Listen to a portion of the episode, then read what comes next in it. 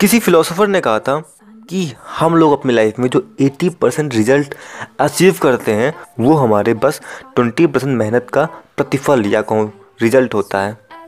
और यही है हमारा 80 20 रूल तो healthy this Vikas Singh I am soft coach and with lot of philosophy let's begin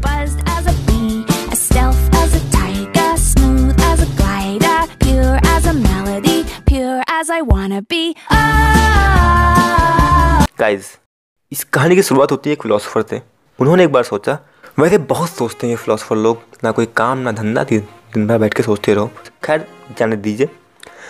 एक फिलोसोफर ने देखा कि उसके इलाके में जो 80 परसेंट पैसा था ना, वो उस इलाके के बस 20 परसेंट लोगों के पास था। जो बाकी 80 परसेंट लोग थे ना, उनके पास बस पूरे इलाके का 20 परसेंट ही पैसा था। और ये पैटर्न उन्होंने हर इलाके में महसूस किया कि हर जगह पर जो कुछ 20 परसेंट लोग होते हैं, उनके पास सारा का सारा पैसा होता है पूरे इलाके का। उन्होंने ऐसा महसूस किया। अगेन गाइज़ ये एक एवरेज ला है। इसको एग्जैक्टली exactly अपनी लाइफ में अप्लाई मत करने लग जाना। तो और उन्होंने महसूस किया कि ये सेम चीज़ हमारी लाइफ पे भी लागू होती है। हम लोग अपनी लाइफ में जो भी अचीव करते हैं, वो हमारे बस दिन के 20 परसेंट यानी चार से पाँच घंटे का जो काम करते हैं ना, उसका रिज़ल्ट होता है हम अपनी लाइफ में जो भी अचीव करते हैं। तो यही हमारा ये रूल कहता है। अब अगर आपको इसका एग्ज़ाम्पल चाहिए तो आप इस तरह देख सकते हो। हम लोग जो वर्कआउट करते हैं, जो पढ़ाई करते हैं, जो जो भी सोशल एक्टिविटीज़ करते हैं, सब कुछ मिला दिया जाए, जो कि हमारी लाइफ में काम आता है तो उसकी टाइमिंग कितनी होगी? हद से हद चार से पाँच घंटे, ठीक है? जो कि चौबीस घंटे का बीस परसेंट होता है। अगर मैं अपना एग्जांपल देना चाहूँ तो मैं करीब ग्यारह घंटे फ़ोन यूज़ करता हूँ, जिसमें मैं नौ से दस घंटे इंटरनेट यूज़ करता हूँ। और उस दस घंटे में मैं मानता हूँ, दो से ढाई घंटा ही में ही मैं काम के काम करता हूँ। मतलब कि काम के कंटेंट कंज्यूम करना प्लस काम के क्लाइंट से बात करना कंटेंट अपलोड करना, ये सारी चीज़ें बस दो से ढाई घंटे में होती हैं। उसके अलावा मैं जो काम करता हूँ लोगों से बातें करना टाइम पास करना खुद को एंटरटेन करना या फिर कुछ ऐसी नॉलेज को गेन करना, जिसका मेरी लाइफ में कोई फ़र्क नहीं पड़ने वाला। जी हाँ गाइज़ हम तभी ये काम करते हैं।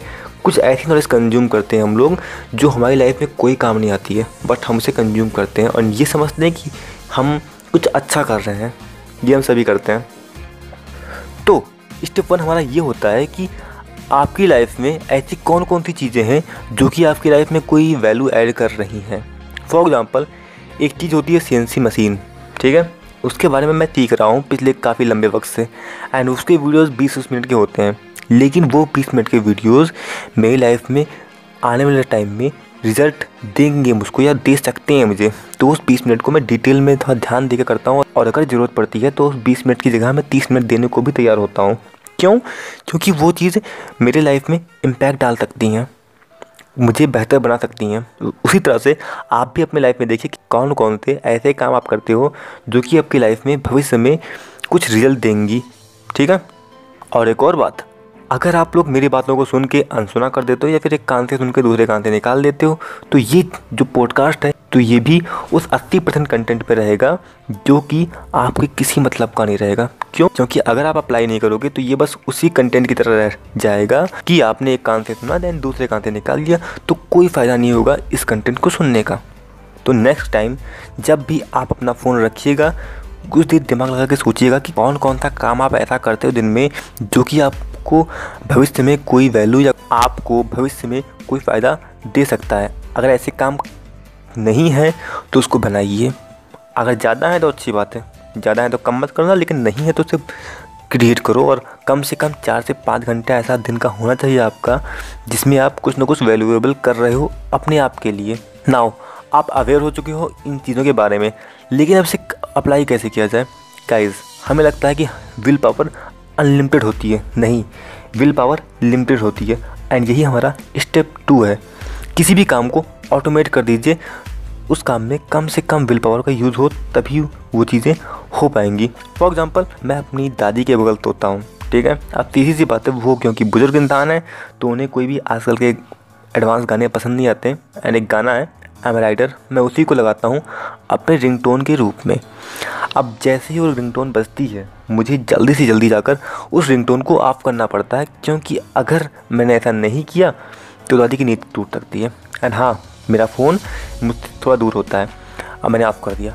अब मैं दोबारा कहीं सो ना जाऊँ, इस चक्कर में क्या करता हूँ, मैं जाकर दस से पंद्रह मिनट तक फ़ोन यूज़ करता हूँ। इससे मेरी नींद टूट जाती है। इसके बाद क्या करता हूँ, मैं खड़े होकर चाय बनाता हूँ एंड खड़े होकर ब्रश करता हूँ। इससे मेरी जो बची कुछ नींद होती है, वो भी टूट जाती है। तो अब मैंने क्या किया? अपने सुबह के उठने के एक टास्क को ऑटोमेट पर डाल दिया।